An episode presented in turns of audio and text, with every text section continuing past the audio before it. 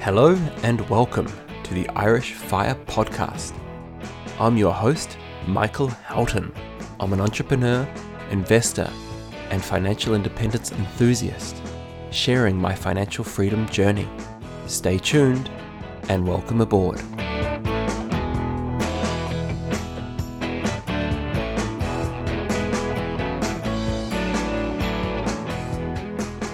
Today's episode, we are going to look at my experiences of trying to buy a house in Ireland in 2022. Before we get started, just the usual disclaimer on this stuff that I am sharing my own experiences, and hopefully, this will guide you if you are currently in the housing market. Obviously, it is definitely a seller's market out there at the moment. So, I've kind of gone into the whole thing very much with an open mind. We already own our own primary residence and another investment property, so we were potentially looking to buy our third investment property. We were looking to buy this property within my web development company. I considered going through the pension route, but I just found that there was a lot of legal requirements there. It was a little bit vague in some cases, and not all financial advisors could really advise me on it. It didn't seem like something that was the norm. So I ended up giving up on that idea and instead just buying through the company. I did briefly consider buying through ourselves personally, but that would have resulted in basically paying that 50% tax to get the capital out needed that we needed to buy the property. So in the end, we decided, look, we could probably do this through the company fairly efficiently. And whilst it isn't perfect because there's uh, some additional taxes that you can pay on rental income and so on, overall it seemed like the right thing to do. For us to buy within a company, the main requirement was having that 30% deposit. So we basically had to look to get a 30% deposit together, and the rest, there was actually very few requirements. They did ask for some paperwork in regards to our own personal situation, but the main thing was having that 30% deposit. Should just be noted, there is actually only one lender in Ireland that actually lends mortgages to corporations. And as a result of that, the interest rate is definitely higher than if I'd bought this property through my own name. Uh, the interest rate that I was quoted was actually around 4.65%, so it was definitely on the higher side. While that is obviously a risk in terms of if interest rates do go up in the future, which they likely will do, uh, I can kind of rest a little bit easy knowing that within a company, if I had to pay down that mortgage sooner rather than later, then I could do if I needed to. In terms of requirements, I wasn't too much worried about the type of house that we were going to get. I was more looking to get into the market as quickly as possible. And what I mean by that is, I wanted us to be in a position where we could actually look and actively bid on properties and basically get that deposit saved up as quickly as possible. Given that we needed a 30% deposit, in my mind, you know, by the time you've got taken into account all the other costs, the legals, the stamp duty, uh, etc., then basically I would simply divide the price of the property by three, and that would roughly work out how much I would need. So in the case of buying a say an apartment for 120,000, then I would know I would need 40,000 euros to complete the sale. The mortgage provider that we used needed a minimum purchase price of 100,000 euros, which meant that I needed at least 33,000 euros to be able to get started and actively look at properties. Our biggest thing was actually location. So it was all about finding a house in the right areas. We had two core requirements. The first was that we did not want to engage in any bidding wars. If we were going to engage in a bidding war, that we were probably going to be overpaying or paying more than what we wanted to. And so we would go in, we would have our price, and if we got outbid, so be it.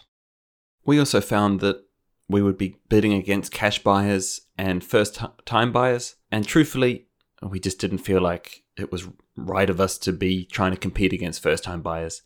Uh, we felt like first time buyers were going to be more emotionally attached to the property, and who were we to look to outbid them? So we just had a simple rule that we really weren't going to engage in any bidding wars. We would set our own price in our head when we looked at the property, and if the property was already above that, then so be it. We didn't lose too much sleep, we accepted it, and we moved on. It should just be noted as well that whilst our preference wasn't to buy an apartment, we were open to it. So it wasn't like we were against buying apartments. We felt, at least at the beginning, that maybe apartments would have less competition. It turned out that that wasn't necessarily the case, but we certainly were open to buying an apartment. Preference, though, was definitely a three bedroom semi D.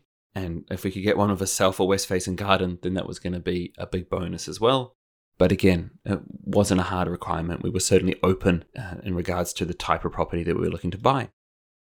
So, back in November last year, I had started increasing my income, and by January, we'd got to a stage where we had a bit of money saved up within the company account. So, I reached out to our mortgage broker and basically said, Look, we'd like to start looking at property. And at that stage, we were good for, say, 120, 125,000 euros. I got a letter from him basically saying, Yep, you know, we've worked with Michael before, and having viewed his accounts, we think he should be good for it what I've noticed since buying our last property in 2020 is that auctioneers seem to be looking for a lot more paperwork when placing an offer or a bid than they used to. So it used to kind of be done just on a handshake, whereas I started to notice that that auctioneers were looking for some sort of confirmation that you, you know, had the funds or at least some sort of approval in place. So I guess we felt with this letter that we've kind of done enough for that for now. We didn't want to go through the process of putting in a formal approval because, you know, it's a bit of paperwork and we didn't really have an address to put down. So away we went and we started looking at properties. We bid on a few two bedroom apartments with guide prices of around 115,000 euros in the city, and we quickly got outbid on them. Even apartments where I'd called and said, Hey, is there any bids been on this yet? And the auctioneer would say no. They may have been sitting there for a few weeks. By the time we end up looking at the property two or three days later, lo and behold, we were in a bidding war. At one point, we were bidding in a property in Castle Troy. It definitely did need a little bit of work, but we were happy enough with the location, and we held to our price. We got outbid and we walked away from it. And lo and behold, two or three months later, I get a phone call to say that that bidder had pulled out, and you know, were we still interested? And so I kind of knew that that tended to happen here and there, which was another reason why we were keen to avoid the bidding wars just in the off chance that the auctioneer did come back. And certainly when they do come back, they're a lot more sheepish than they are the first time around. So it can be a good opportunity if you get the right price in at that point. Finally, I found two apartments for sale in Meru, and the apartments were actually in the same block. There were two apartments right next to each other, and whilst there were two different vendors, it was the same auctioneer. So I kind of thought, well, maybe this is an opportunity to bid and not get engaged in a bidding war if there's two apartments, because really I'm not going to be too worried about which apartment that we bid on. It did concern me a little why there were two different apartments selling at the same time. You know, I thought maybe there was something going on, but from what I could gather, all seemed okay. We looked at both, and I put an offer on one of the three bedroom apartments, and they'd originally been looking on Daft at least for 120,000. By the time that I got home that evening, I noticed that the asking price had gone up to 125,000 on Daft. So at this point I hadn't actually made an offer, I just expressed an interest, but I noticed that the guide price had changed. And so this is kind of rule number 1 that I learned is that the guide price that you see on Daft or the price that you see on Daft isn't necessarily the price that the vendor is looking for. Uh, you could almost refer to it in some cases as a starting price. So I put an offer in of 120,000, which was the original price on Daft, thinking, well, that's the right thing to do. I waited a week and I spoke with the auctioneer, and she mentioned that the vendor was looking in the region of 130,000 plus. While there weren't any offers yet, if I was prepared to make a higher offer, we could potentially look to move to sale agreed. So I sat in it for a, a few days and finally I thought, right, well, look, if we can close out on this, then why shouldn't I be trying to close out on this before any potential bidding war comes in? So I went back and I offered 10,000 more, and I was keen to really get the apartment off the market and go sale to agreed. And what came back, I never expected. I received an email from the auctioneer to say yes, our offer has been accepted in principle.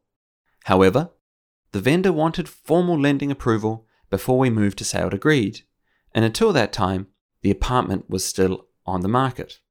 In other words, they will accept our bid. However, we needed formal acceptance, and until then, anyone else can come along and, in theory, engage with us in a bidding war. We were basically sitting ducks.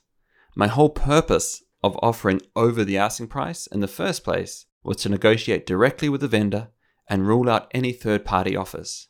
I was now relying on no other bidders coming along and had no other cards left on the table.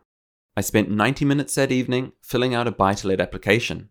Thankfully, I had most of the documentation we needed, but still, it is a big form. I fired off the email to our mortgage broker and thought, right, maybe this will take a week and hopefully we can get that property secured. I mentioned earlier that there is only one lender that lends through a company. And because pretty much everybody needs formal approval just to bid on a property these days, you can imagine there are a lot of applications in the queue. I was told they had staff shortages, which is why there might be a delay. I don't believe that. It's more a reflection on the sheer number of buyers in the market at the moment.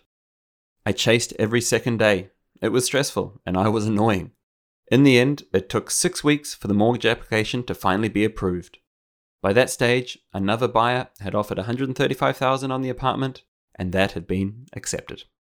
I had been a sitting duck and had lost the only trump card I had, the ability to move quickly.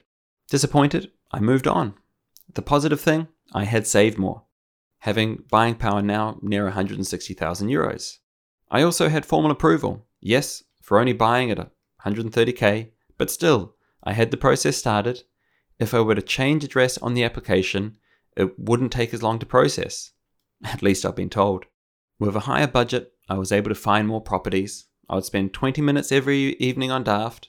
I would use the buy locations near me to get an idea on the location and determine if a property was too far away.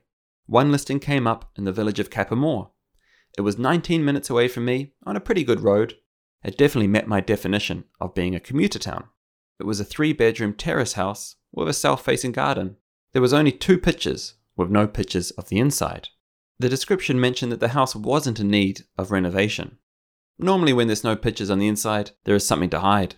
In this case, the description didn't say there was any major work required. The description also failed to note the south facing garden. It amazes me how many listings don't promote this about a property in Ireland. I felt like maybe the property had been undermarketed. I called the auctioneer. The house was listed for 160,000 with a current offer of 150,000. I asked him how the inside was. He said it had been rented, so as you might expect from a rental. I knew that could mean anything, but I scheduled a viewing that Friday morning. I've learnt to suit up, or at least wear nice clothes. I had originally been looking at houses in my usual sweatpants, but I found myself trying to explain to the auctioneer that I only do this because I'm working from home Having also recently upgraded our car to a 2013 model versus a 2006 we had previously, it definitely seems to have made a difference in first impressions. I rocked up to the house and went in and was pleasantly surprised. The property wasn't quite in turnkey condition, but it certainly didn't need major renovations. I had a look around, asked some questions, and then I said I was interested. Said something like, I know there's another offer already. What would he advise? In fairness, he was extremely honest and said the vendor was looking for 155,000 at the minimum. I explained I'd make an offer, but said I'd do it via email so I could send him proof of our financial application and would make the bid formally that way. I got home and emailed our bid price of 155,000 with the documents I had. I was technically short a few grand because the mortgage application was slightly less than what we were looking to buy, but I explained that I could supply further proof of the funds if required. I was also very aware of the other bid for 150k and thought I would likely find ourselves in a bidding war soon enough. I missed a call from the auctioneer at around 4:30 that evening. I hadn't even noticed a missed call. I called him back at around half 5, expecting news of the bidding war, but I was told instead the happy news that our offer had been accepted. In the end, we managed to secure a 3-bedroom, 2-bathroom house close to Limerick with a south-facing garden for 155,000 in a very tough buying market. It wasn't easy, there was an element of luck, no doubt. But overall, our strategy of avoiding the bidding wars, moving quickly, and widening the net when it came to location pulled off. And whilst we haven't signed contracts yet, and there's still a chance a deal could fall through for one reason or another, the experience overall has been positive, and I can hopefully continue to adopt this strategy moving forward as we look to buy more properties in the future. Hopefully, my experience will be able to help you if you are currently looking to buy property in 2022. As always, if you have any questions on this episode, drop me a line at michael at firepodcast.ie. And if you haven't already, feel free to check out firepodcast.ie and you can subscribe to my monthly newsletter to keep in touch. I look forward to catching you on the next episode.